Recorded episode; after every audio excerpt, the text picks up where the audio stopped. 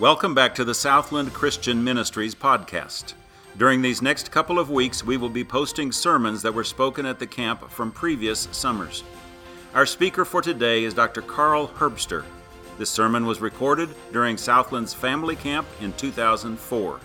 His message is entitled Having the Mind of Christ in Child Training.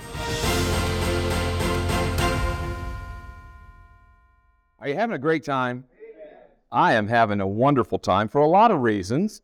Um, but one of those reasons is because I get a chance to see my family and to uh, see them in action. Many of you said, Boy, your buttons must have been bursting last night when those little ones uh, got up there and um, quoted that scripture and sang those songs. And uh, I just praise the Lord. You know, um, try not to, you know, uh, take glory and to say, Boy, that was my grandchildren, you know, but praise the Lord because it's only by the grace of God that any of our children turn out for the Lord.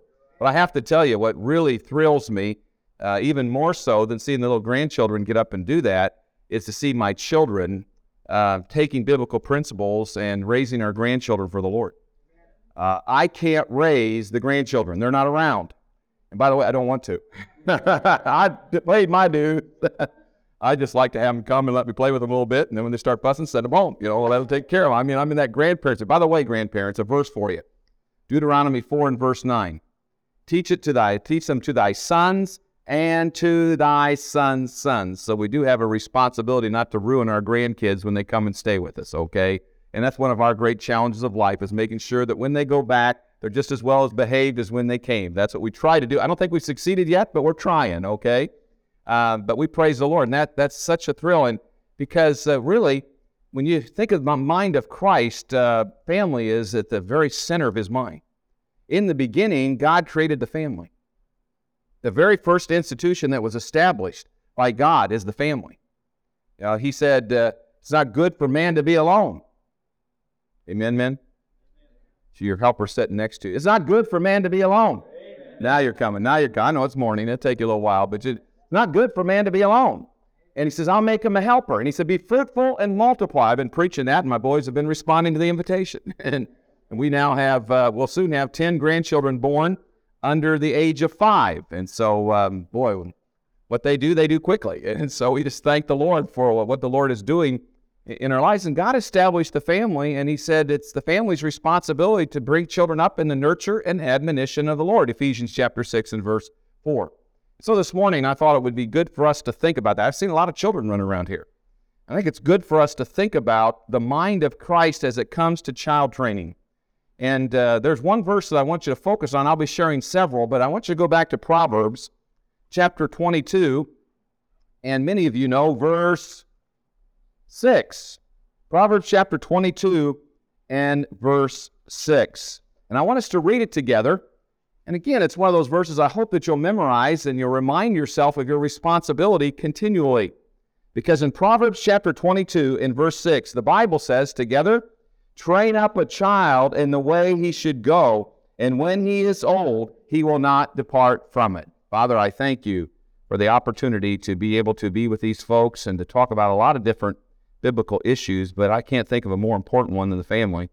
And I pray, Lord, that as we talk about children and raising the next generation for you, I pray, Lord, that we will be able to see great things accomplished in the lives of the young people that are represented in this family camp. And I pray that we will be able to have the joy of watching our children, raising our grandchildren for the Lord. In Jesus' name we pray. Amen. That is quite an awesome thought when you're raising your children. And I didn't think about it honestly, but now I think about it. Remember this you're raising the parents of your grandchildren.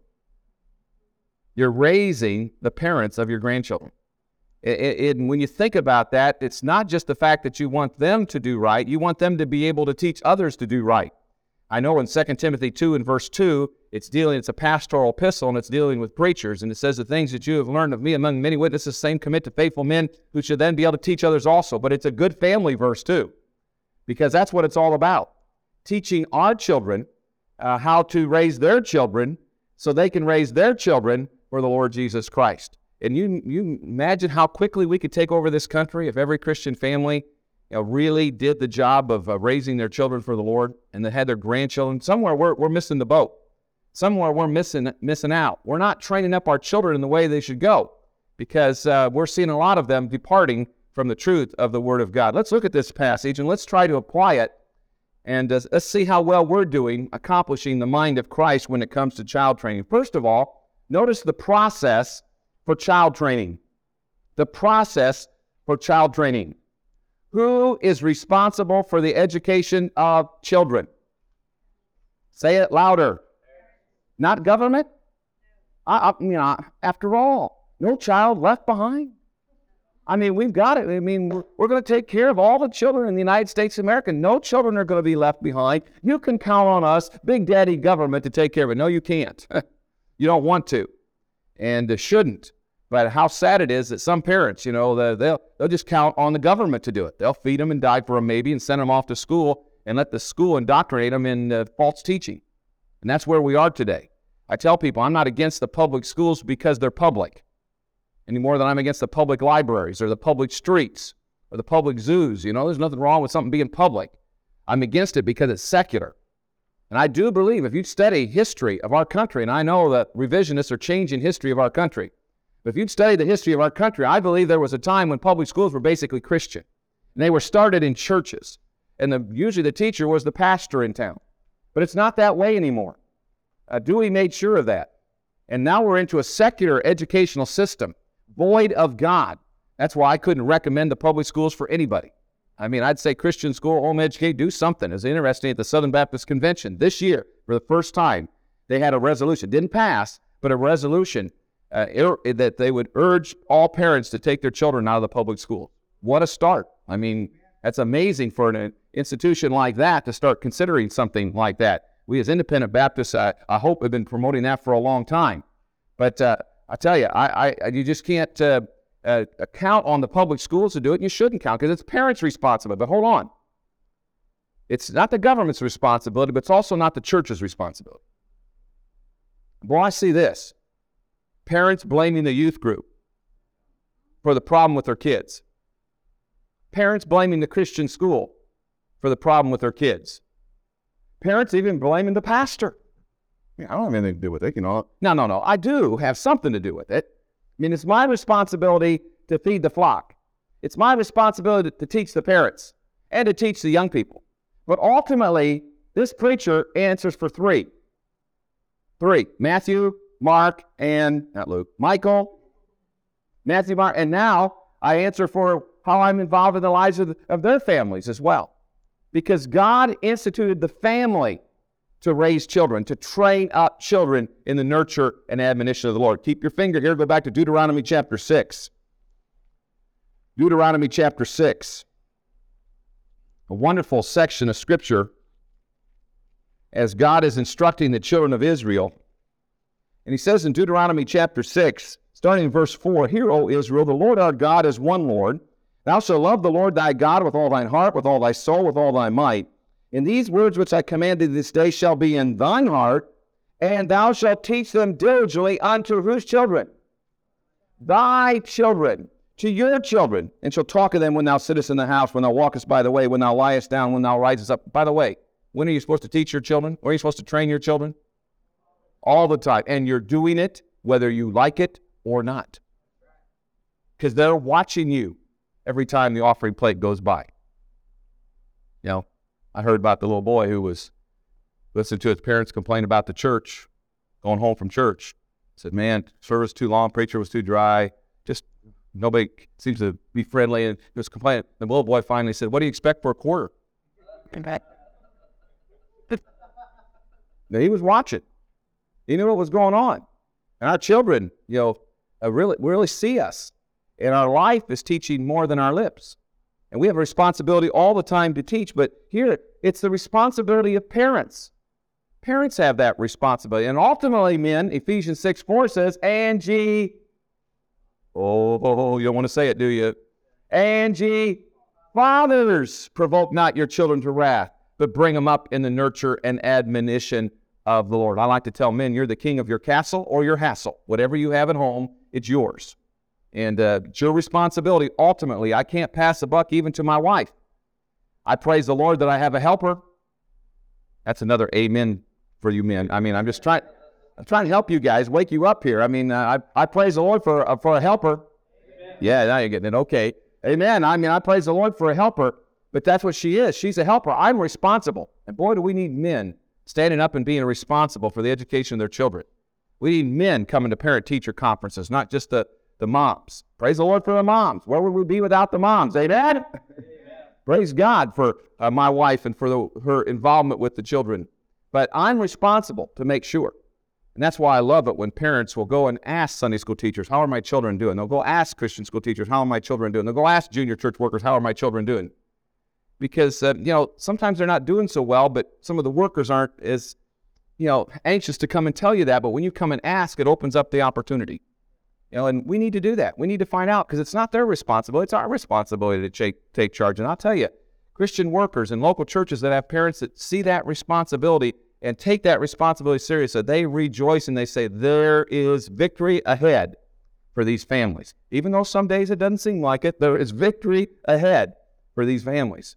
And we need to make sure that we take our responsibility seriously. We are responsible, but I praise the Lord that there's a lot of other people that can come along and help.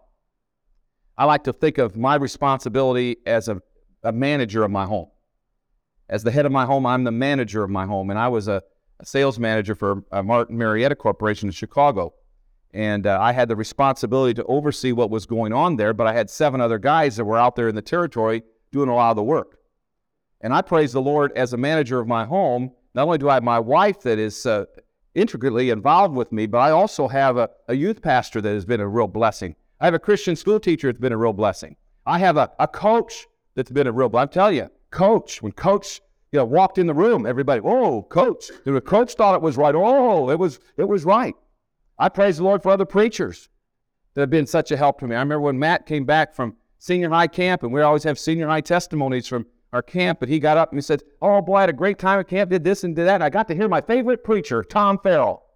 By the way, I was sitting on the platform, and I'm the preacher. And he caught himself and he said, My, my favorite evangelist. and praise the Lord for evangelists like Tom Farrell and Brian Sams and all these guys that are out there preaching the Word of God and young people making decisions. Uh, as these young people uh, are, are sitting under the strong preaching of God's Word, I look for, I want our young people, I want my children the strongest preaching I can get them under. And we try to get some of the greatest preachers in America to come and preach at Southland for that purpose. Because it's the Word of God that's quick and powerful and sharper than any two edged sword. And I praise the Lord for it. I praise the Lord for camp counselors. I met with them last night, and I said, I hope that your ministry won't end the week that the young people are here. I, I, I meet people all over the place that talk to me about my boys being their camp counselors and uh, some of the decisions they made in that cabin. And, and I meet young people all once says, I email your son Matt, and he emails me back. I'm so surprised that he would talk to me and communicate with me. And I think, hallelujah. You know, an ongoing ministry. And it's amazing the, the, the camaraderie that can come from those camp counselors. One of the reasons I, I pick a camp where they, they have that philosophy of having those college age young people that are there working with them. Now, my job is to take all those things and kind of look at it and say, okay, what are the best things for my children? I'm responsible. Parents have the responsibility. And uh, I, I, believe in parents' rights. And I believe that uh, one of the movements going on in the United States of America right now that I'm actively involved in is parental choice in education because it's biblical. I don't get involved in government because I like to get involved in government. I get involved in government because I'm a, I have a responsibility as a proclaimer of the gospel and a proclaimer of the word of God to see that government even uses the Bible. It works. Praise the Lord. Right now we have a president, we have a secretary of education that understand parental choice, and we even have a demonstration project going on in Washington, D.C. Federally funded. I mean, it's scary, but Amazing. It may be the leak in the dike to start letting parents have the right to educate their children the way they see fit without being discriminated against. And that's what's happening right now. We pay our taxes to uh, educate the uh, young people of this society in the public schools, and um, we're discriminated against because we also pay the, the price to educate them at home or in a Christian school or whatever else we decide to do as parents. There ought to be some parents' rights in the United States of America. And praise the Lord, we have an administration right now that understands that and agrees with that. And um, who knows what will happen in the days to come. But I'll tell you what, no matter what happens, no matter what it costs me, I need to take responsibility for my children. It'll never work if you don't make that your number one priority.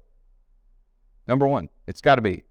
It's, it's got to be the priority. Some of you heard me give my priority list. And I, I do a whole session on this. And, you know, like I say, there's so many things that you put. I'm just going to give you the priority list. And, uh, and I won't be able to make a lot of comments about it this session, but maybe another time, another family camp, I'll, I'll, I'll do that whole session. But I use my hand to remind me of my priorities. My hand goes with me everywhere I go, so it helps me to remember. I just look at my hand, and my first priority is my thumb going up. My priority is to have a right relationship with God. That's where it all starts. I have to have a right relationship with God. That's my first priority. You know, love the Lord my God with all my heart, my soul, and my mind. That's where it all starts. But then I got all these horizontal relationships. And my number one horizontal relationship is my family. First institution established, it's my family. And it's got to be priority. Those of you that are preachers in here, and several of you are, and uh, some are thinking about it and are going to be there someday, don't you ever get caught up in that debate. Which is more important, ministry or family? It's family. You don't qualify for the ministry if you don't take care of your family. One that rules his own house well. 1 Timothy chapter 3. It's a qualification for being in the ministry. So family is first. Then ministry is second. My local church is second, horizontally. I, I mean, I don't care whether you're a pastor or whether you're a factory worker or whatever. The most important thing is to have a good local church that you can minister in, that your family can grow in, that your family can serve in. Then it's your occupation or your job. The only reason you have a job or an occupation is so that you can take care of your family and take care of your church. And if you don't work, you shouldn't eat. I mean, there's another good one for the government. And our good friend, uh, Attorney General Ashcroft, is the one that sponsored the bill as Senator Ashcroft to have the welfare reform where that, that was started to be put in practice. And all comes back to biblical teaching. You know, and it's amazing how many people will start uh, working if they don't eat. Start looking for jobs a little bit harder. You know, and obviously there are some that uh, aren't able, and the poor will have with us always, the Bible says, and we should take care of the poor. And we should, we, the church uh, abrogated their responsibility and government took over, and I think we still have a responsibility as Christians to help those that have genuine needs. But my responsibility for working is so that I can take care of the church and take care of my family. And I need to take care of the church with at least the 10%, but that's not where it stops. Because as my family graduates and goes off and gets married and have their own household and my salary stays the same, I don't need as much for the family. So why do I stick at 10%? Why don't I give 20, 30, 40, 50%? Or, or do like some businessmen of the past and say, I'll tell you what, I'm going to live on the 10% and give God the 90. Could you imagine what would happen in the ministry if we would start seeing people that really said, Nope, I'm, I'm putting God first. My family's all raised now. I don't need uh, five bedrooms anymore. I don't think you ever needed five bed, but that's all right. You know, I get, you know, I don't, I don't need those. Yeah, okay, I'm sorry. Some of you do. That's right. Of course, when you get grandkids, you need 10 bedrooms. So, I mean, it really gets difficult.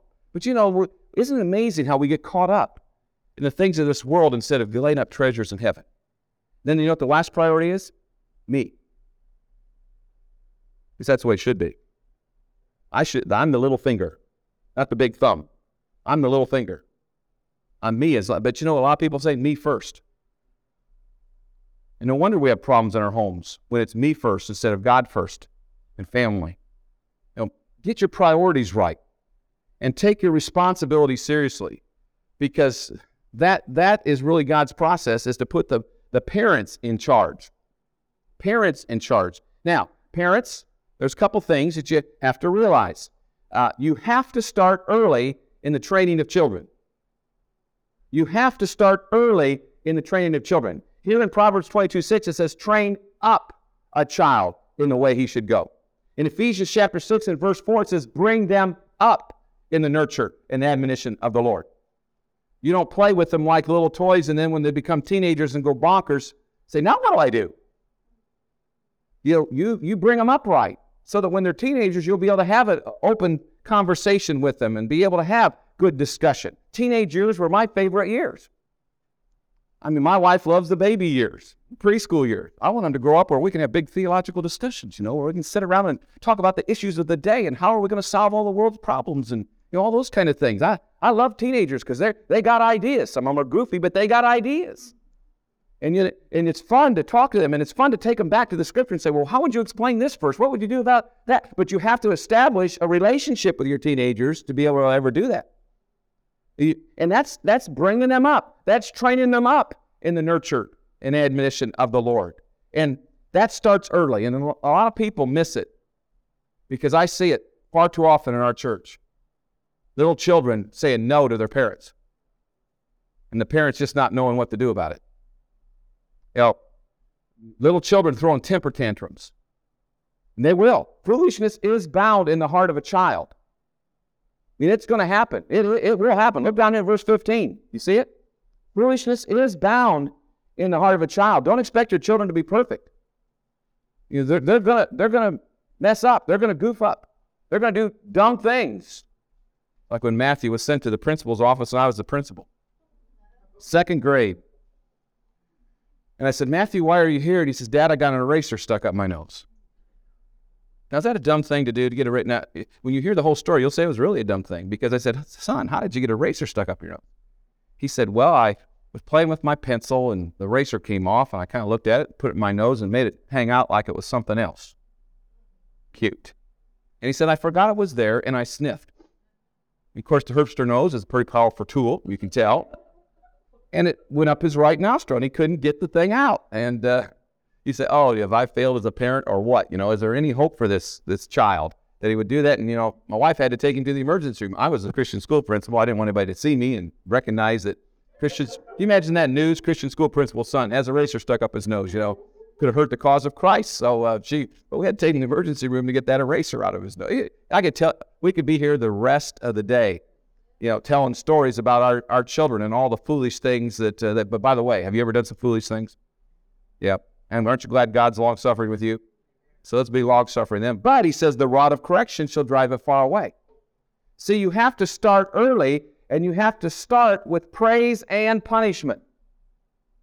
You have to use praise and punishment in, in, in the process. I mean, the little child is crying and the other, and you go in and, okay, you're going to make sure they're all taken care of, you know, and make sure that they're not tangled up their toys or that they're diapered and they're fed and all that. But after a while, when they're going, yeah, yeah, yeah, they, you know, they're just, they say, I got mom and dad control. Anytime I cry, they come. Well, give them a little punishment. Don't come. You know, let them cry a while. Sometimes you have to hold your wife in bed. I know. Oh, we're going to go horse. Hallelujah. We won't have to listen to them anymore. be over with. They'll be done. Brother, we had twin sons. One cried, the other cried. You know, it was just back and forth. But you know, sometimes that that, and then later on, it starts to be a, either a little tap on the thigh. You know, not with the hand, but with the the spoon or the ruler. Or now they got these fancy little things that they come up with. It's amazing what our kids have come up with. I mean, you're not trying to hurt the child, but you're trying to give them a little bit of pain. The rod of correction will drive it far away. Spanking is biblical. Don't you believe some of the kooks out there today trying to explain away spanking? And by the way, it's been upheld at the Supreme Court level every time that a case has gone to the Supreme Court as long as the parents were reasonable. And I'll tell you what, some parents need to be more reasonable and love their children enough to, to spank them. And I won't take the time to go through all the verses and Proverbs. You can do it yourself. But it is biblical.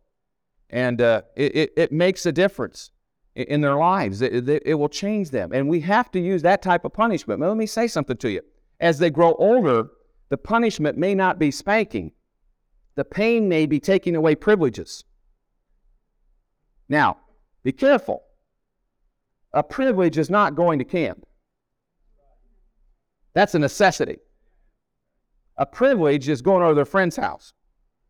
Uh, a privilege is uh, getting to go to a certain sporting activity. In our household, a privilege was getting to play athletics. I mean, the, those are the kind of things. I mean, not the things that you want to inculcate in their lives. It's not a privilege to, to say, okay, you can't sing in the, the ensemble. That's a necessity because that's music, that's ministry. But you don't have to go out there and shoot hoops. You know, you're going to find out you're going to hang up your tennis shoes a lot, before, a lot quicker than you hang up your, your musical op- opportunities. So be careful. You can't go to youth group. No, you want them to go to youth group. Now, don't praise the Lord if they want to go to youth group, but don't take away something you want them to do. But you take away those things that they don't have to do. Our sons, actually, when they were uh, 13 years of age, we started the process of giving them $13 a week. So they'd learn to manage money, and so that they would have uh, something that we could take away and fine them, and also so that we had ways that we could honor them. Now, they had to buy all their own clothes, and they, they had to buy, if they wanted special treats like ice cream or pop, they had to buy it. We didn't buy it. Um, and uh, so, you know, they, it was amazing how you got rid of all these problems of walking around and saying, Dad, can I have that? Dad, can I have it? Know, I said, son, you have money. You know, what do you want to do? You know, it was, a, and it also taught them how to honor the Lord with their substance, the first fruits of all their increase, give to the Lord first. It helped them learn how to budget.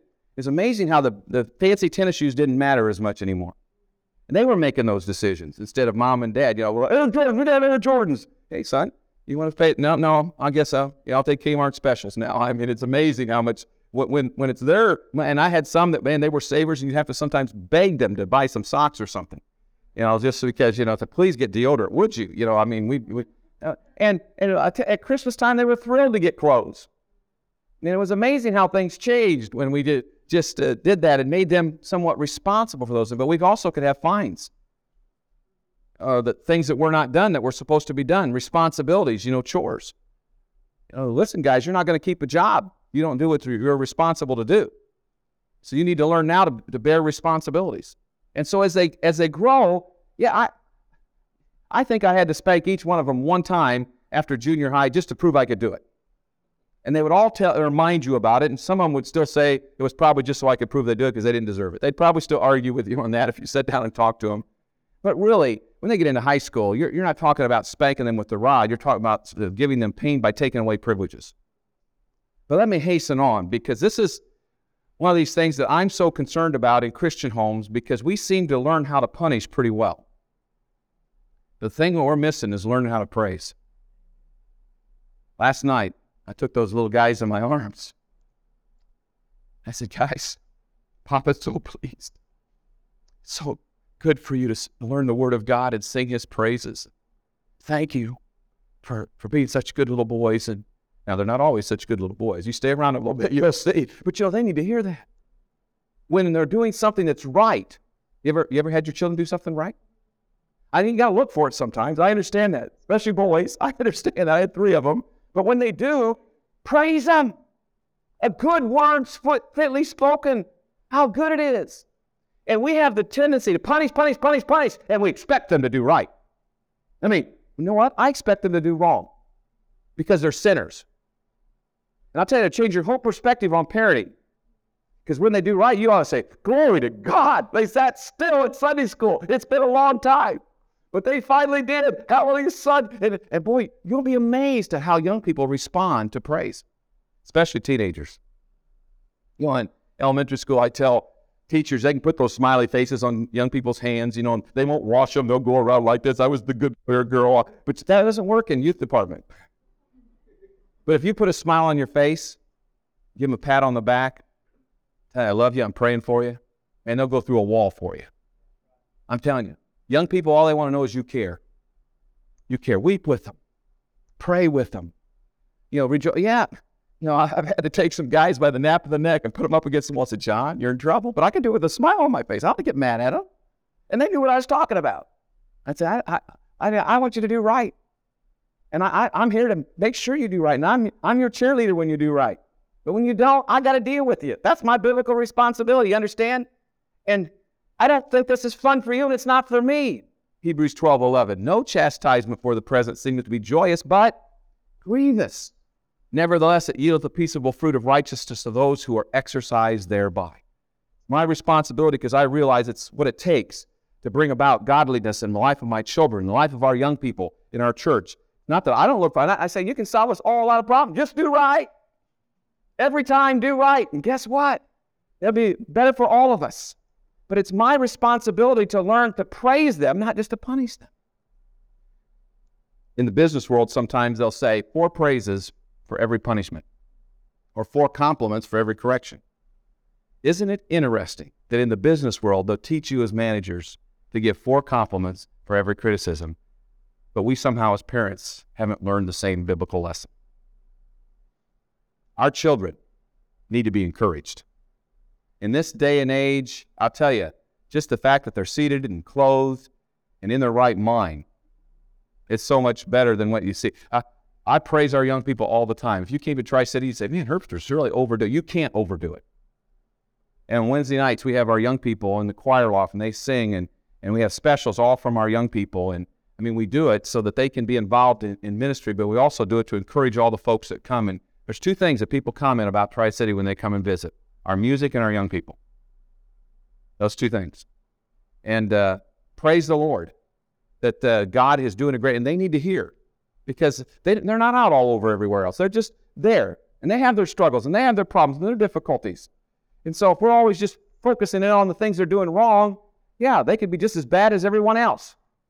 But uh, we want to focus in on the things they're doing right and encourage them to do more right. And you'll get that by praising them, not just punish them. Oh, it's both. But if I had to get you to overdo one more than the other, I'd say praise more than you punish. Now, with some of our kids, that means we're going to have to praise a lot because we got to punish a lot. Because every time they do wrong, we have to deal with it. You just can't let it go. You can't you can't avoid it.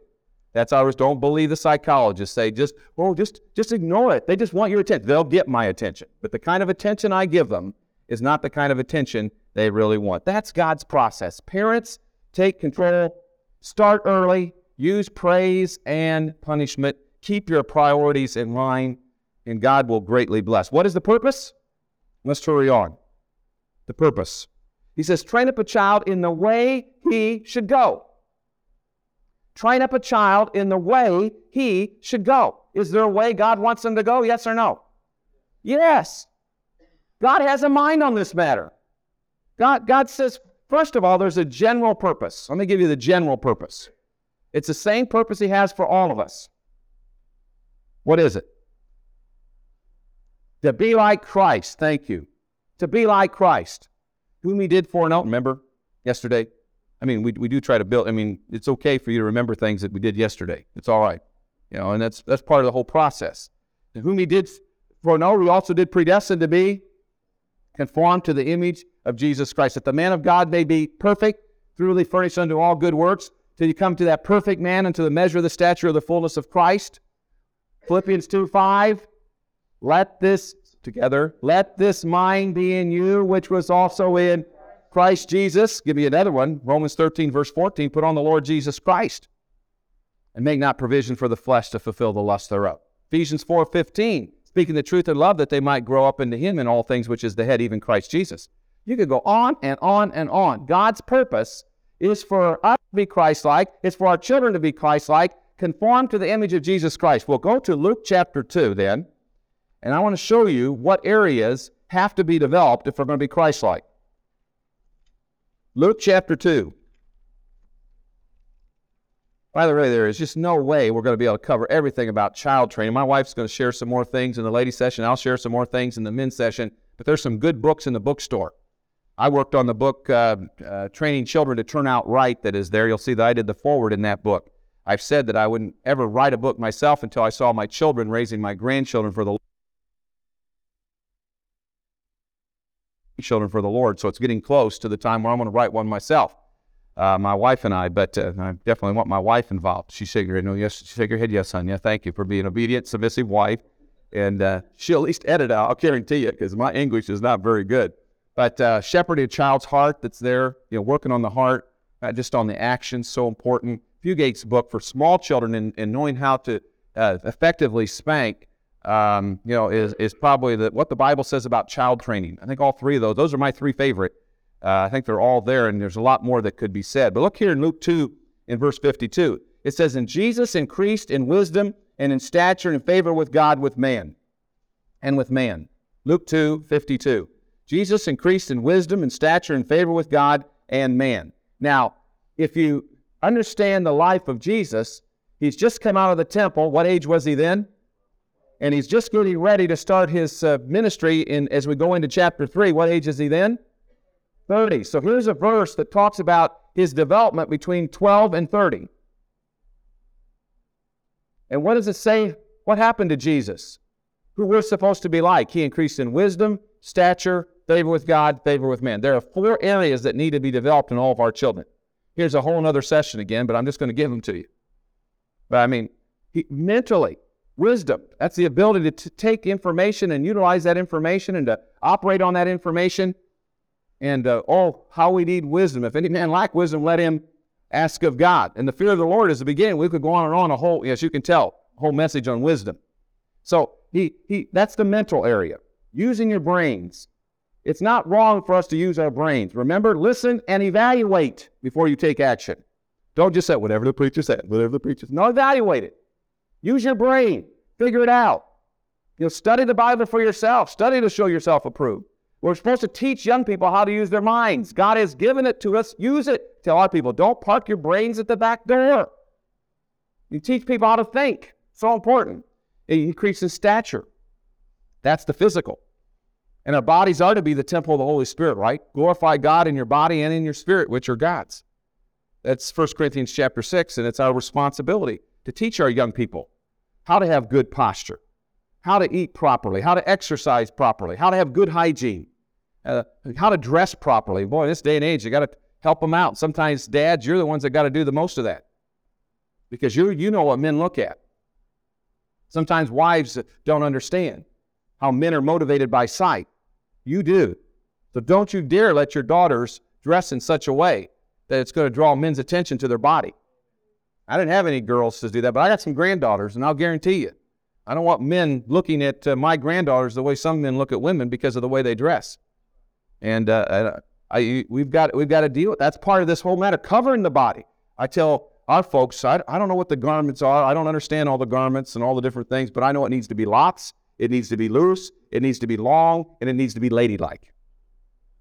Those, those eh, boy, I, if, I don't care what you, you you put the name on the garment. I don't understand all these garment things, but I know if it's lots, loose, long, and ladylike, then I'm happy, because that's what I want. Because you can have a lot, but it's tight, and it's trouble for men. And so we, we, we have to teach them these things. We have to teach guys what's happening to them as they develop into men and why they're having an attraction to women. I mean, the marriage bed is undefiled, folks. And, and God has a beautiful relationship in marriage. And it's supposed to be there. Let's not make it dirty, let's make it beautiful. But we have a responsibility to make sure they understand what's happening to them. And I told my sons, I said, when you have your, your first wet dream, when you have the first time in your life, when you have uh, uh, uh, some sort of discharge coming from your sexual organ, I want to know about it because then I can start talking to you about the situation and make sure that they know what's happening to them because it's not a scary thing. Just like you would talk with a, a daughter as she starts her menstrual cycle. But we, we've got to under, we got to help young people in the physical area to deal with those things. That's very, very important. Number three, favor with God. Favor with God. Spiritual. That's, that's the spiritual area. Having a right relationship with God. Making sure they know Jesus Christ is their personal Savior. Hallelujah. Three of our grandchildren already have trusted Christ as their Savior. And what a special thing to hear on your answering machine Papa, Nana, I trusted Jesus Christ. Oh, I think she said, I'm a Christian now, our oldest one, first time. I'm a Christian now. And boy, well, you think we didn't want to answer that phone call, find out all about when she came to know Jesus Christ as her Savior. That wasn't too much longer. Micah here. Uh, you could probably tell last night he was a Christian, couldn't you? You could probably just tell by his countenance. it's amazing, though. Uh, my boys, uh, Mark and uh, Mike, were saved at four, and man, it's just amazing that the change that it can't even take place in a child's life with, in their response to the parents when they, they get saved. And I remember him calling and talking to us about the trust in the Lord Jesus Christ as a Savior. And then just not too long ago, Nathan, Matt and Julie's second uh, child, called and he's trusted Christ. And, you know, that's what it, you can't have a right relationship with God until, first of all, you know Jesus Christ as your personal Savior. At the same time, Matthew, who made a profession at five, later on as a camp counselor at uh, the Wilds, had to get it get that thing settled because Dad didn't handle it properly. When he came to me questioning his salvation as a young child, I convinced him that he was saved. I did it wrong. I mean, I, I, I know now, but I was a babe in Christ myself back then. But I should have said his son, well, if you're not sure, let's let's look at the scriptures and let's get this matter taken care of right now. And I'll tell you, I, I baptizing him as a six foot six teenager, you know, I, I I didn't have a bit of problem. I wasn't the least bit embarrassed. I was thrilled. You know, so don't let because I said I don't I don't care when you got saved. You got saved. Now he's saying, well, maybe I did get saved. I son, doesn't matter. You know, now you know, right? My boy said this explains a lot about Matthew growing up. he probably wasn't saved. I said, well, maybe not. and we have a lot of fun with it in our home. But you see, that's that's the spiritual, helping them to have that relationship with Jesus Christ. And then the social area. And this is one we sometimes forget. As much as lies within you, live at peace with all men. Do good to all men, especially the household of faith, but but but we're supposed to live at peace with all men. We're supposed to learn how to get along with others. Jesus Christ was able to mix and mingle with sinners. And yes, his message offended them, but his manner didn't. And how are we going to reach this world if we don't learn how to interact with this world and be salt and light in this world? And we have to teach them, you know, social graces and help them to understand people skills. One of the things that I see a lot of preachers lacking in is preacher as people skills. They maybe have preaching skills, but they don't have people skills. And in the pastorate, at least, you need both. I guess as an evangelist, you could just go in and blow up and get out of there. But you know, no, no, I really think you need as an evangelist too. But you know, we need to learn how to get along with each other. It's very interesting to me. There's these four areas, and like I said, I could go on and on about these. When I was in secular school, which I went to a secular college, Indiana Central University, Indianapolis, Indiana, I took ed psych. I was an education major, and they taught that there were four areas that needed to be developed in the life of every person. Four areas. Now, this is, again, very interesting to me. Man looked at man and said there's four areas that need to be developed. Number one, mental. Number two, physical. Number three, social. And number four, not spiritual.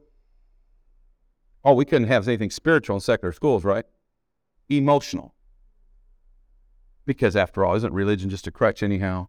Just some way for you to cope with your emotion and deal with some of the difficulties of life and you know, this all things work together for good. You know, you're trying to, you know, just make people feel good, right? Help them handle the grief. You know, it's a it's a grief technique. We know what you're doing. No, no, no. It it's the area that makes all the rest of them work. But isn't it interesting that man looking at man tells us exactly what God's word has already told us? That we need to work on all four. And just because you have a young person that knows the word of God and reads the Bible all the time and preaches to everybody and hands out tracts all the time, if they're obnoxious, you haven't done your job. If they don't know how to relate to other people and they're smelly, you know, don't know how to, you know, we could go on and on and on. See, it's outside and inside all around the town we need to work with with our children and help them in all these areas if they're going to be Christ like. But there's not only a general purpose, but there's also a specific purpose for our children. God has a specific will for everyone's life. Do you believe that? I read a book a long, uh, 25 years ago that was a controversial book in finding the will of God, and it talked about that and there was a there's a circle here. Then there were several things within that circle that any of those choices would be okay with God in your will. You know, and there were several women that you could marry, you know, several jobs that you could have, you know, so, and, and on. I would just say it really didn't matter to God as long as it was in it. I don't believe that. I believe God has a specific will for your life. And my job is to find God's will for my life. It is God who worketh in you both to will and to do his good pleasure. And I sure, Rob, I wouldn't want you in the ministry if God didn't want you in the ministry. I'm not one of these trying to get people into a pastoral position because I'll tell you, you won't last if it's not where God wants you. But when you know it's God that put you there, then you'll last. I w- I, I wouldn't want somebody that's in secular work, uh, in the business world, if they're supposed to be in the pastorate. Know, they need to be where God wants them to be. And that's part of our process. And I know it's a process that we have to go through. And a lot of time could be spent talking about that. But with my children, I want to help them find God's will for their life. I don't want to help them find daddy's will. Take over the business, son. I mean, everybody's been a doctor in our household. My father was a doctor. My grandfather was a doctor. And son, you're going to be a doctor. I mean, after all, that's the way it's got to be in the practice. No, no, what we have to do is seek what does God want for our children. You know, children are different. God's got a different will for each of our children. one of my greatest fears was that my sons would be daddy called preachers.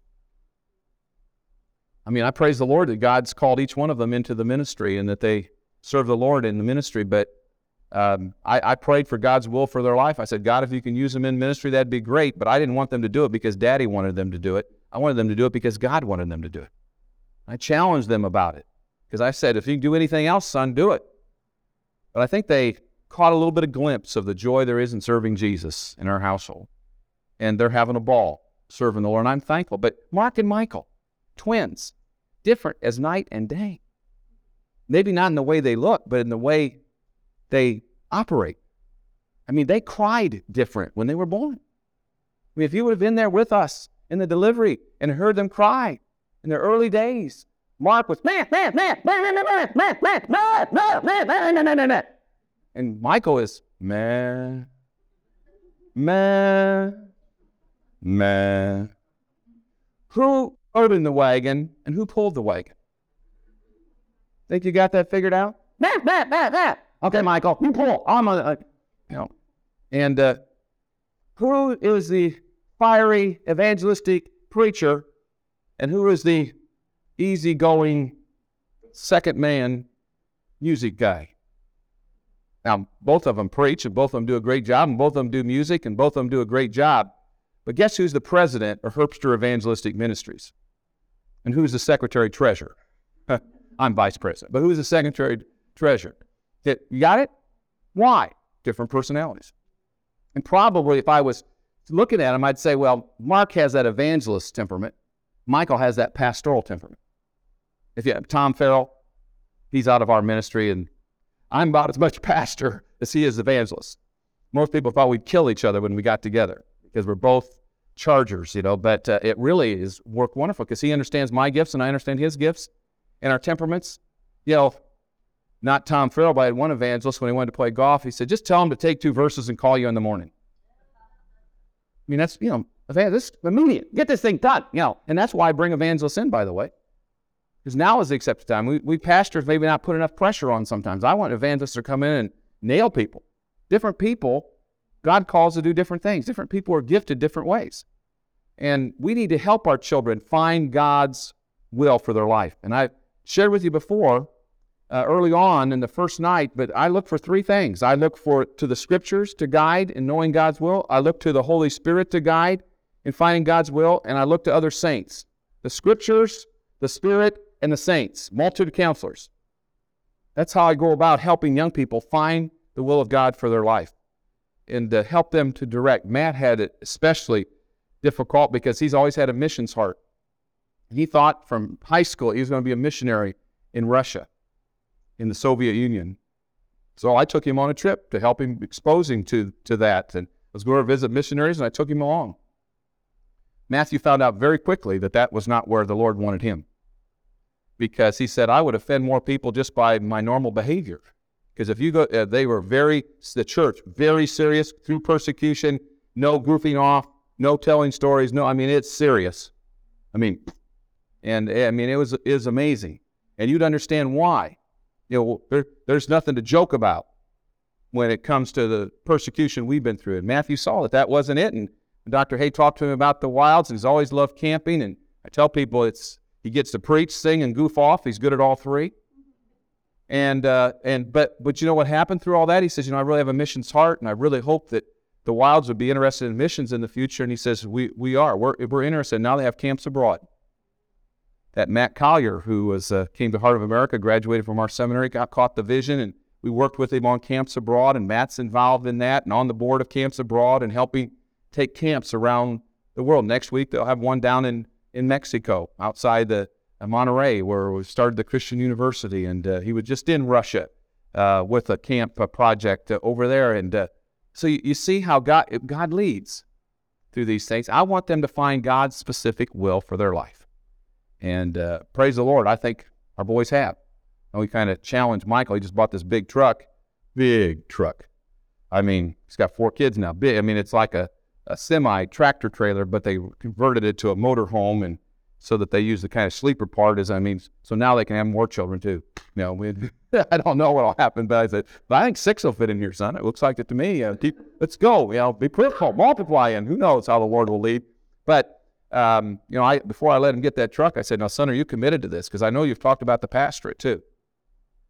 And are you committed? Because I mean, you're getting a truck that's going to last you for five to ten years, and I just want to make sure that you, are committed to this, and uh, we're not, uh, you know, going out and wasting money. And I believe that they they're committed, and that that's a team that really fits. I mean, like I said, the man, Matt, and the Matt, they get along real well. I mean, they're womb mates. They say they're womb mates. Think of their womb mates. So they, they understand each other very well and their wives get along so well. But, that's, isn't it neat to be able to help your children not only have the general purpose for their life to be Christ like, but find the specific purpose as well to serve the Lord Jesus Christ where He wants them to serve. Last thing, the promise.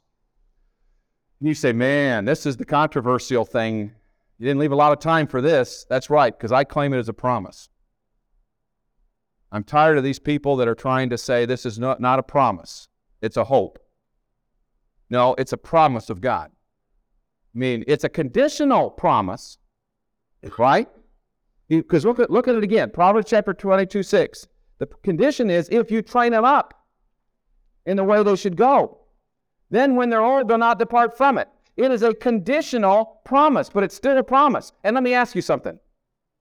Do any of us perfectly train our children up in the way they should go? Would the perfect parent please stand up? Excuse me. None of us, right? So isn't it by the grace of God that any of our children turn out? But God is very long suffering. He sure was with me, with my wife, because we sure weren't the perfect parents. But I'll tell you something we did every day of our life is pray for our children. Now we're praying for our grandchildren because it's only by the grace of God that any of our children turn out right. And one of the things that we do to train up our children in the nurture and admonition of the Lord is to bathe them in prayer and claim the promise.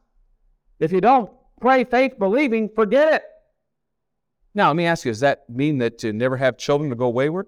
No, of course they will, because I mean, children also have a free will. And, and that's what's hard for us to put together. How they could uh, grow up and then go and live for self after we've trained them upright. But remember, we didn't train them upright because none of us are perfect. And remember, they have that free will to make the choice. But you know what I do? And I encourage people to do if that happens? Pray for them. Because God can bring them back. Reconciliation is possible. And claim the promise. If we ask anything, faith believing that He will do. And I can tell you a numbers of young people that have come back into a right relationship with mom and dad and a right relationship with the Lord. And when they're old, they haven't departed from, they're going on serving the Lord Jesus Christ. And I'm not going to sit around and get blaming God because it's only by the grace of God that I get anything good. And I, will tell you, you're not going to get anywhere blaming God for your children. I'll tell you, if my boys go wayward, I'll tell you who I'm going to blame me. And I'm going to I'm to say, Lord, I'm sorry. I sure wasn't a perfect parent, but God, would you get a hold of their hearts now? Please, God, do the work. I tell you, who are we, the clay, to say to the potter, why have you done this? What? Foolish. Foolish. This is a promise of God. It's a conditional promise. But let me say something it's also a consistent promise.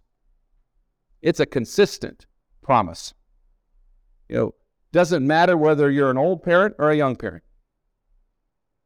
It doesn't matter whether you're an urban parent or a rural parent. It doesn't matter whether you're an American parent or a Mexican parent. It doesn't matter. You know, what your background?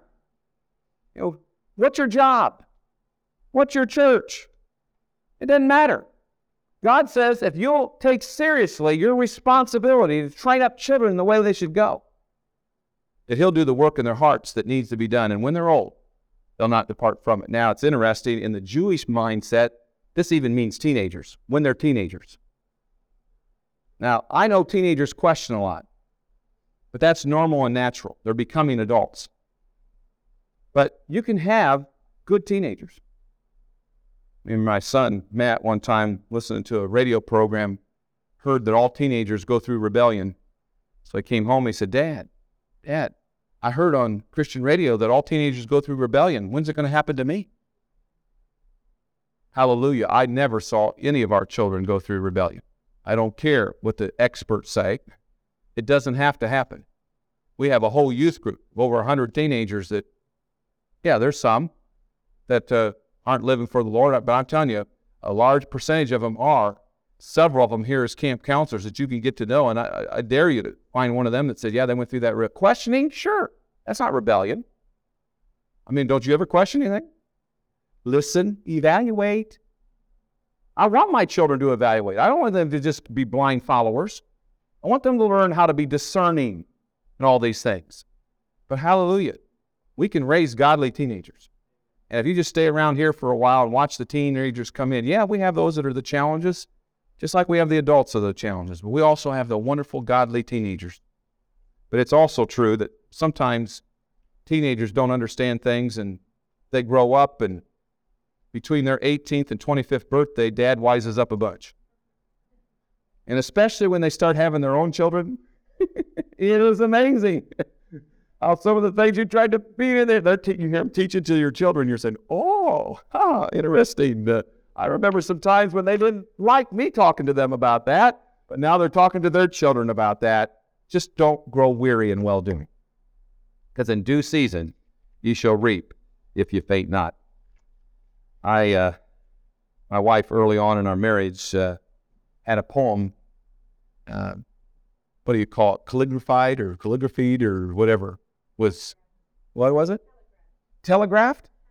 Calligraphed. Thank you. I've learned the word. It's a, you should know too because she does it. Uh, Rachel does it. Uh, I had had a poem calligraphed um, for me, and it's called "I've Just Got to Be Successful."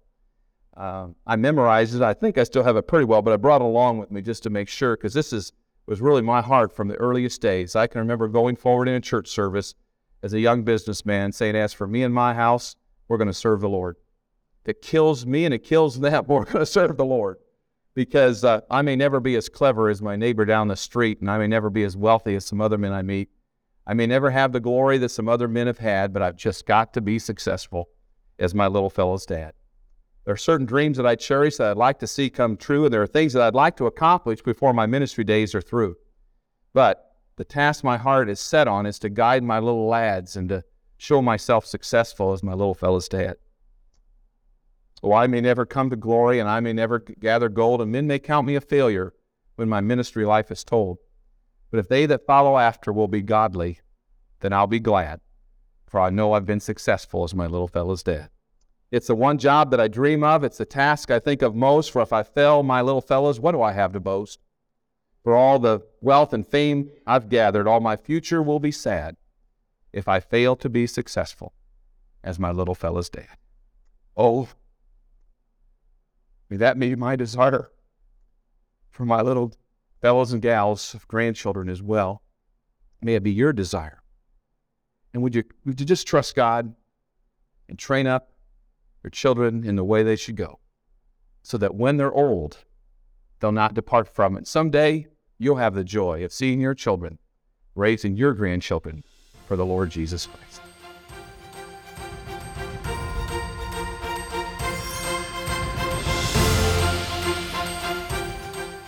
Thank you for listening to today's message. We hope that the truths learned from the Word of God will challenge your heart to a greater degree of love for God and a desire to make Him known through your life. Join us tomorrow for the next message. Thank you, and may God bless you.